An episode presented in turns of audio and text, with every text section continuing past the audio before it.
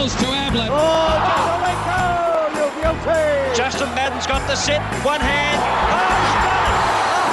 Oh, the post is broken. Matthews hit it. Oh, talk about a he-man. Dream rises to the top. He is an absolute legend of the game. This is your Football Life with Rex Hunt for Tobin Brothers Funerals, celebrating lives. Hey, Matthew. G'day to you, and g'day to you all over the world. This is your Footy Life brought to you with the kindest regards of Tobin Brothers. And today's guest deserves to be interviewed by me because his contribution, both on and off the field in the game of football, is just magnificent. Some play and move on, our players, but others have more of an impact, and today's guest is one of them. They make a lasting impression. And our man played 167 games at the highest level, 136 for Geelong and 31 for the Tigers between 1965 and 75. And this is the crunch. He is a 1974 Richmond Premiership player. Well, if you guessed Gareth Andrews, folks, you are right, and he's on the line. How are you, my friend? Oh, I'm great, thanks, Rex. And we are friends, not only through Oh. football, but through life. And who would have thought in round seven, 1974, when we crossed paths on the, the Laverton Freeway or the Geelong Freeway, that what would happen did happen, and you became a Richmond Premiership player. I'd already had a couple of premierships, and uh, it was a pretty decent swap back then. Yeah, no, look, it, it worked really well, and uh, it's hard to. Interestingly enough, one of the things is we both wore the same number at both clubs, Geelong and Richmond. Five and six, Uh, yep. We we never played one game in the same side, and yet we've uh, spent the rest of our lives since our footy days joined at the hip in this funny way that we have been. Isn't that amazing? And look, I don't want to denigrate on what Richmond are doing at the moment. They've got some problems, but so have every club and that sort of thing. But uh, that premiership medallion that you have and my premiership medallion, and when we meet in those legends' rooms with when we were there with Tommy, and now we continue the tradition. That's what joined at the hip means, because being a Richmond premiership player is, in Bruce McAvaney's words, special. Yeah, well, it, it, is, and uh, I, I uh, take great joy in my premiership with Richmond. Everybody knows that I've spent a uh, a lifetime uh, as a Geelong boy and You have. following Geelong and playing with them for nine years, and uh, um, and and being on the board, of course, in the last well, for 15 years of uh, that great era.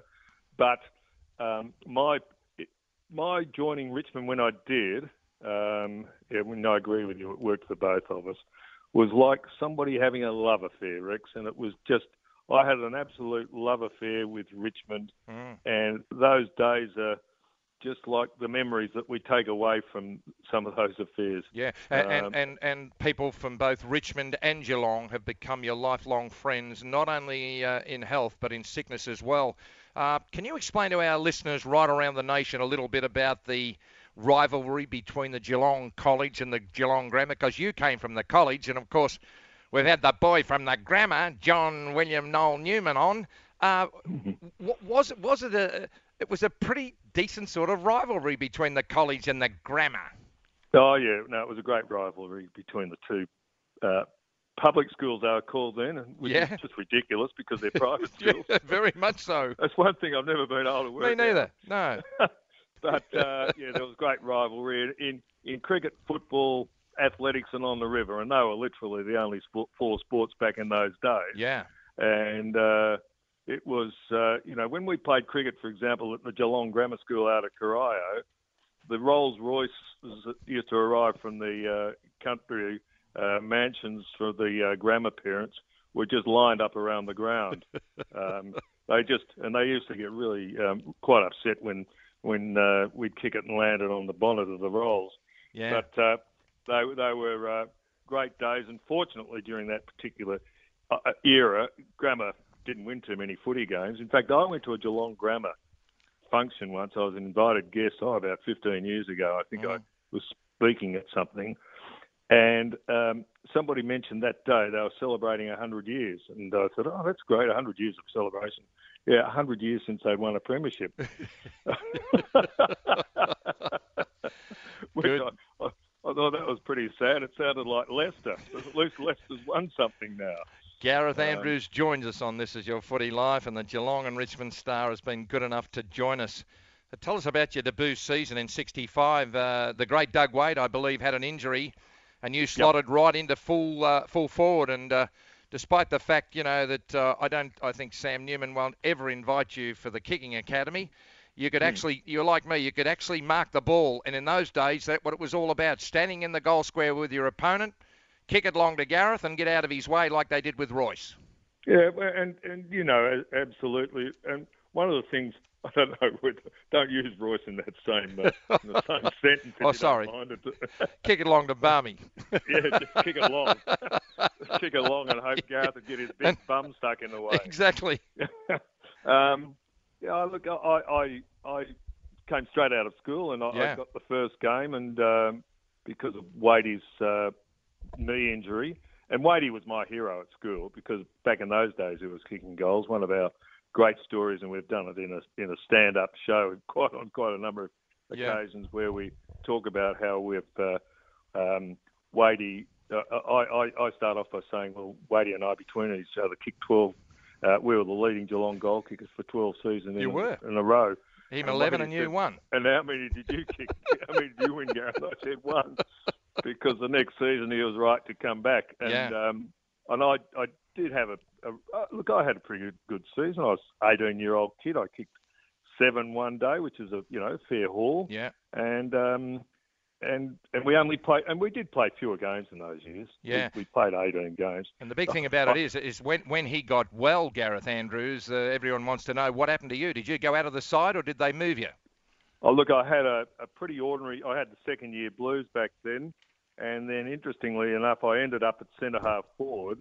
And one of the big changes in my career came um, because of Sam Newman being injured with his kidney in that Yeah. 1970, 1967 first semi final. I played centre half forward a fair bit of the season, but I was on the bench in those days in that particular game, and that was when if uh, you know you may not even appear on the ground if you Yeah. sat on the bench.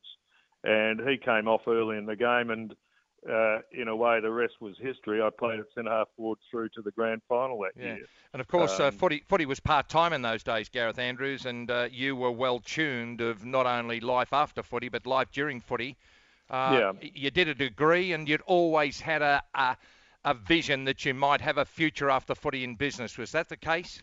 Oh yeah, I did. Although footy was, uh, I loved my footy. Uh, I, I, I think I, I saw myself as having a future after footy because um, what else was there really to do? You're, you, I've always, uh, I know this is you interviewing me, but I've said to you, I've always admired you because uh, you had two great loves uh, be, uh, beyond family in your life, and that was um, footy, uh, uh, footy and fishing Yeah. and you were able to make a career out of that. And I actually wish I'd gone down a different route, but that's another Yeah. story. I say I Um, say to kids I sometimes, keep and I, I- yeah, I, I say to kids happen after footy. sometimes, and I use you is that uh, I think I said to you at cup of tea once that you find something you love doing and get someone to pay you to do it. yeah, yeah, because you know, get so many people uh, complaining about their wife or their job, and I said, "We'll find a new one of both of them." Yeah, You know, we won't go down that track with you, will we? No, no, that's. A, that's Tell a us about rubbing shoulders with household names like Farmer and Goggin and fair dinkum unbelievable Bobby Davis and Peter Pianto and a, jo- a, a long, a, a- young Sammy Newman. Geelong well- was a star-studded side, weren't they, in the 60s? We we did. We had uh, terrific sides. We played in the finals for about eight nine years in a row, and uh, and only won one premiership. That was '63. And I think uh, you know, I whatever else we say, that the Geelong side in um, '67 had the premiership stolen from us Oh. by Richmond. No, no, I'm not saying that wrongly. For the I right understand reasons. Richmond had a much better coach side with Tommy Hafey. yeah. They had future champions, and we had a, a team of probably champions who, uh, you know, weren't coached as well. And I don't mean to denigrate our coach uh, at the time, but it was that's a fact. And, Yeah. uh, we did have Polly, and uh, that was the last. That game actually was the last game Polly played for Geelong because they weren't prepared prepared to pay him another thousand dollars for the next year. Goodness so the great legendary Polly Farmer went back to Perth and continued to ply his trade. for a grand. And, and I, yeah, and I feel proud to have, uh, when I mentioned sort of way back in those days, and even to say you played with Polly Farmer, Oh, people immediately think you're in your grave. Number Yeah. one, um, but it, it's just to have uh, been at centre half forward while he was knocking it out to Billy Goggin or Tony Polinelli and watching it go down to Sharrock or Wade. mm. I was right in the middle of a, a, great show. and Um, just a great community, Geelong, and to see what it's done in the national competition now with night games and that sort of thing. It was just fantastic. Um, tell us about the lead up uh, to the swap with yours truly, round 7, 1974. I can Hmm. recall you as a real estate agent in Bridge Road or Punt Road or something that you actually Yep. trained with the Richmond Football Club to save you driving down to Geelong one night. Well, I was always a wee bit different. I trained with Melbourne before that, uh, and I don't know where, why. I remember because I trained with the Demons at the MCG, and uh, Ian Ridley was a coach, and then somehow or other, because I was uh, working in Richmond, which was about 50 yards closer to my office from the Richmond Footy Ground than the G, Yeah. I ended up, or whether that was Graeme Richmond having something up his sleeve, probably the latter. Yeah. I ended up playing Yeah, with the. Tigers. But in '71, I took a year off footy. really? Um, I went overseas for a year with my mate Jeff Ainsworth, and uh, Another so Geelong player? Yeah, he he became captain in '73. So I was one of the stories I use with my foundation, Rex, is I talk about my preparedness back then to change. Mm. I changed because I just wanted to be one of these young blokes that travel. I wanted to spend my sort of off year traveling around the world, which I did as a 23 year old. And then I wanted to play in a Richmond, eh, no, I wanted to play in a premiership uh, at the end of my career, which I got because I sort of put myself out there. Yes. So to a certain degree, I the, the, the swap came about because I put my foot in the water and said I want to play with Richmond, and my business was in Richmond, Yeah. and I just started talking to the, the decision makers. You know, I used to always go for lunch at Graeme Richmond's pub, which didn't do any harm. No. Uh, great mates with Barry Richardson, so they were pecking away at me, whereas Geelong was just making an assumption that I was going to hang around. And then when I said yes, let's go, they tried to hold on to me, and then suddenly Richmond and Geelong so- suddenly Geelong said, "Look, we really need a centre half forward, and Rex is our man." Geelong had been looking at me as a centre half back, Yeah. and the swap happened. Imagine it happening today. I don't think so. We're going to take a break on this as your footy life.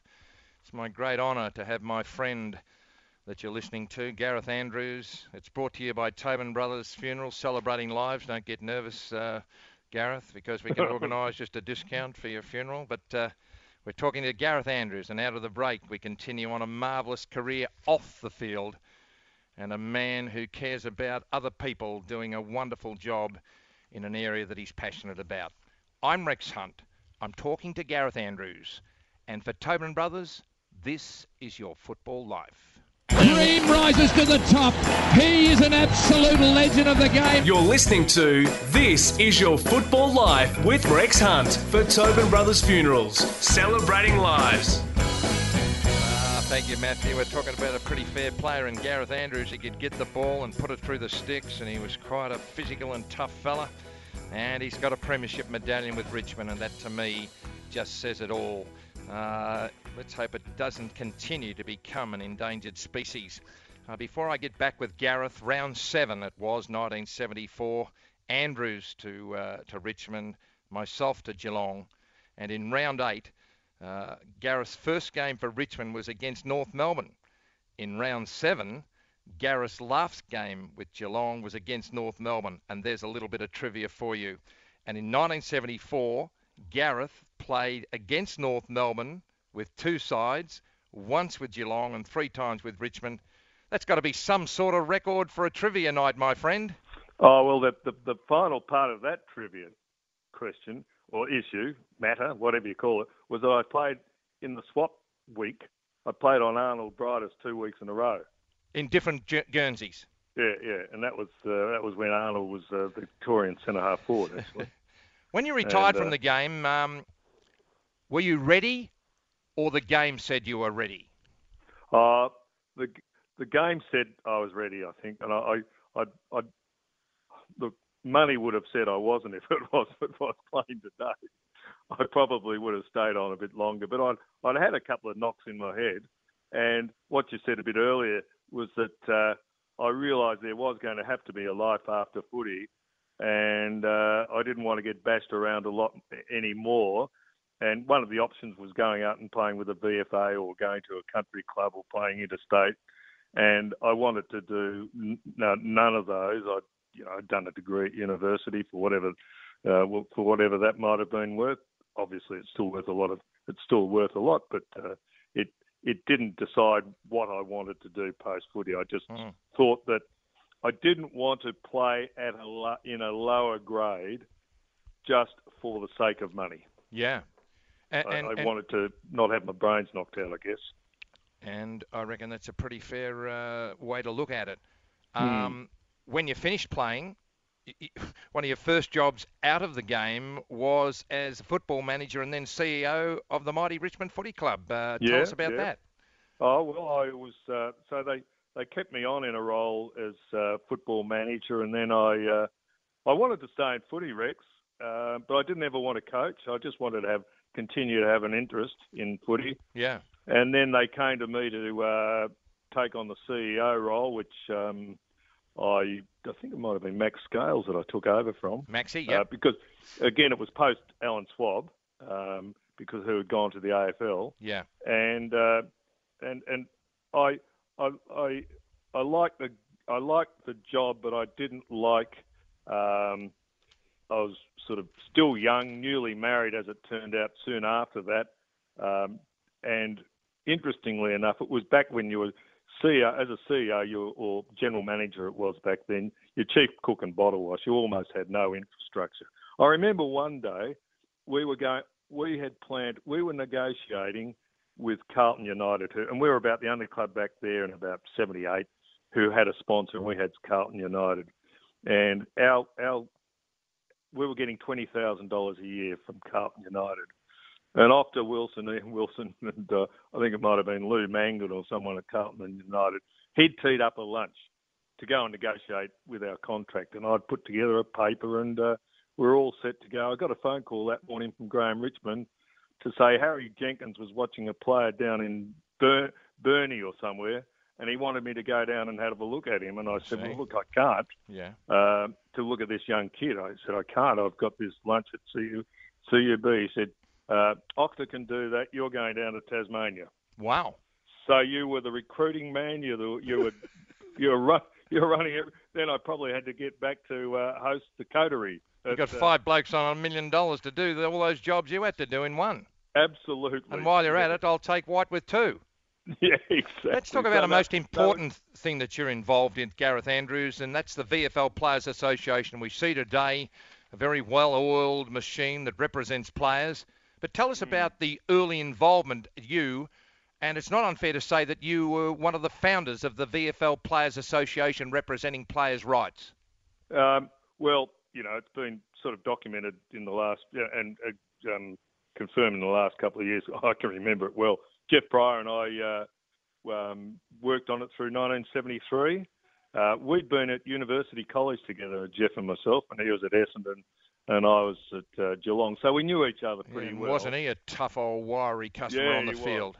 Yeah, he still is tough, tough old uh, yeah, boot. uh, bloke up in Canberra, and he's a good bloke. Yeah. And and we just saw that players were getting a um, a, a rough deal. Geoff coming from a, a, a, a real lefty background, which he you know uh, which he is and was, um, and me just coming from saying, look, there's a lot of unfairness in footy and the way players have been. I just I've just and that, that's sort of a bit of a segue to what I do now.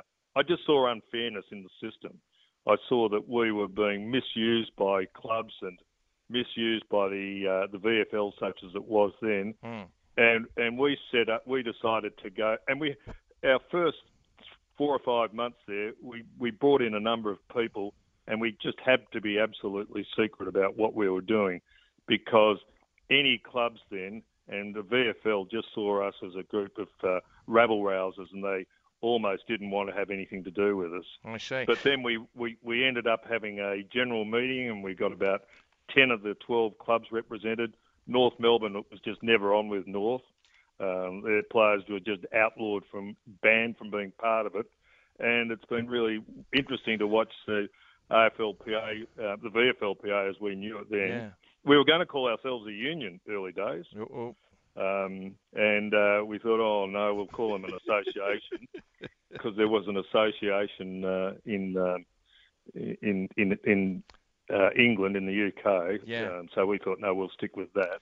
We had Bob Hawke as our guest at one of our really early. It might have been about seventy-five Wow. at our AGM, Yeah. and he was the head of the uh, you know the Victorian what is it the union Yeah. and uh, and there was an election coming up the fol- that week, and Bob Hawke was had been was cited in the paper as not being available because he was sick, and we thought that's Yeah. the end of our speaker. I rang him and said, "Oh, I see you're sick." He said, "I won't be too sick to come to your function, boys. Don't worry about that." We Ah. we actually threw him out of the hotel at about 3 a.m. Oh, goodness he me. was too he was too sick to go to a Labor function, but he wasn't too sick to come and be with the not. You're listening to This Is Your Footy Life, brought to you by Tobin Brothers, celebrating lives, folks. We're talking to Gareth Andrews, my dear friend, who was a director or has been a director and vice president of Geelong Footy Club since 1998 to the present day. Uh, the depths that the Geelong Footy Club fell into in the 90s was a real challenge through the early 2000s, and together with Frank Costa and the rest of the team, they guided Geelong to this incredible turnaround for the Cats to win three premierships. Time doesn't allow me to talk too much about that, but I want to talk about your involvement with your foundation, Life Again. It specialises in helping men with various problems. For a couple of minutes, can you just outline what you're doing and uh, and the passion that you have for this and the major Oh, problem yeah. that we are having in society? Yeah, Rex. I, look, I, I, I, I struggled through my uh, for about 50. I, I became clinically depressed in when I was 55, and I decided, and I when I when that happened, I sort of looked back and reflected on about 15 or 20 years before that, where I was struggling and and hadn't been brave enough at that stage to admit it. And uh, it's only when I was really talking to people and interacting with people that I discovered that so many of my friends and uh, colleagues had been through the same thing. And at that stage, I absolutely determined that I would love to do something to help those people and make sure other people don't sink to the lows that I, I got to because I really did underperform, underachieve. And I think that's one of the greatest issues in our society. We, ex- we believe that uh, everyone hurts uh, except men. You Yeah. know, men are strong enough, men are tough enough. We've got egos and all of that. Um, the great American writer Thoreau says most men lead lives of quiet desperation. Uh, and, and, you know, and most men do lead, like, they, they don't tell anyone. No. It's all right to tell people when you're depressed. And, and, you know, a, a lot of the talk these days is, you know, speak to somebody, but often it's because when you've hit the wall. But you, you but most guys or so many men are struggling. They, they, and if you ask them, are you they're depressed? I'd say no. Are you un, un, unhappy? Oh yeah. Yeah. You know, I'm unhappy. I'm unfulfilled. I've got no purpose. What am I doing here? All of that sort of stuff. And then think of a leader, and that just trickles down to his, you know, his people. Think of you how you perform at home with your partner, with your kids, Hmm. all of that sort of thing. It just affects your being. Oh, goodness me, Gareth, uh, we could go on and on, but I know that there will be people, many men listening to this all over the world, uh, listening to me talking to you, who should now go on to lifeagain.com.au and be inspired by the stories of men who have embraced, li- abra- embraced life again uh, with Gareth, with his story. And uh, there is always hope. And while you've got hope, that's what it's all about. What a Yep. great thrill it's been for me, my friend, to uh, talk to you today, not only about footy, but about something that's passionate to you and men's health. And uh, thanks for being brave today in helping others and chatting to us on This Is Your Footy Life.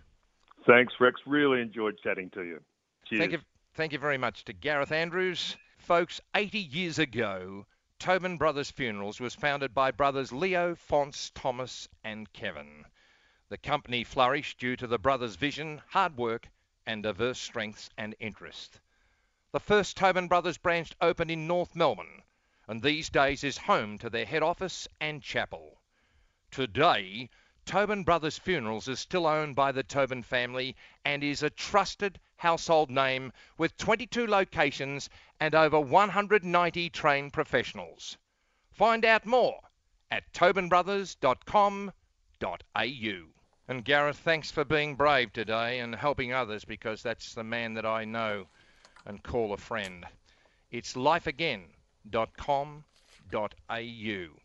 If you'd like to hear extended versions of this interview, check out facebook.com forward slash Tobin Brothers Funerals or follow us on Twitter at Rex Football Life.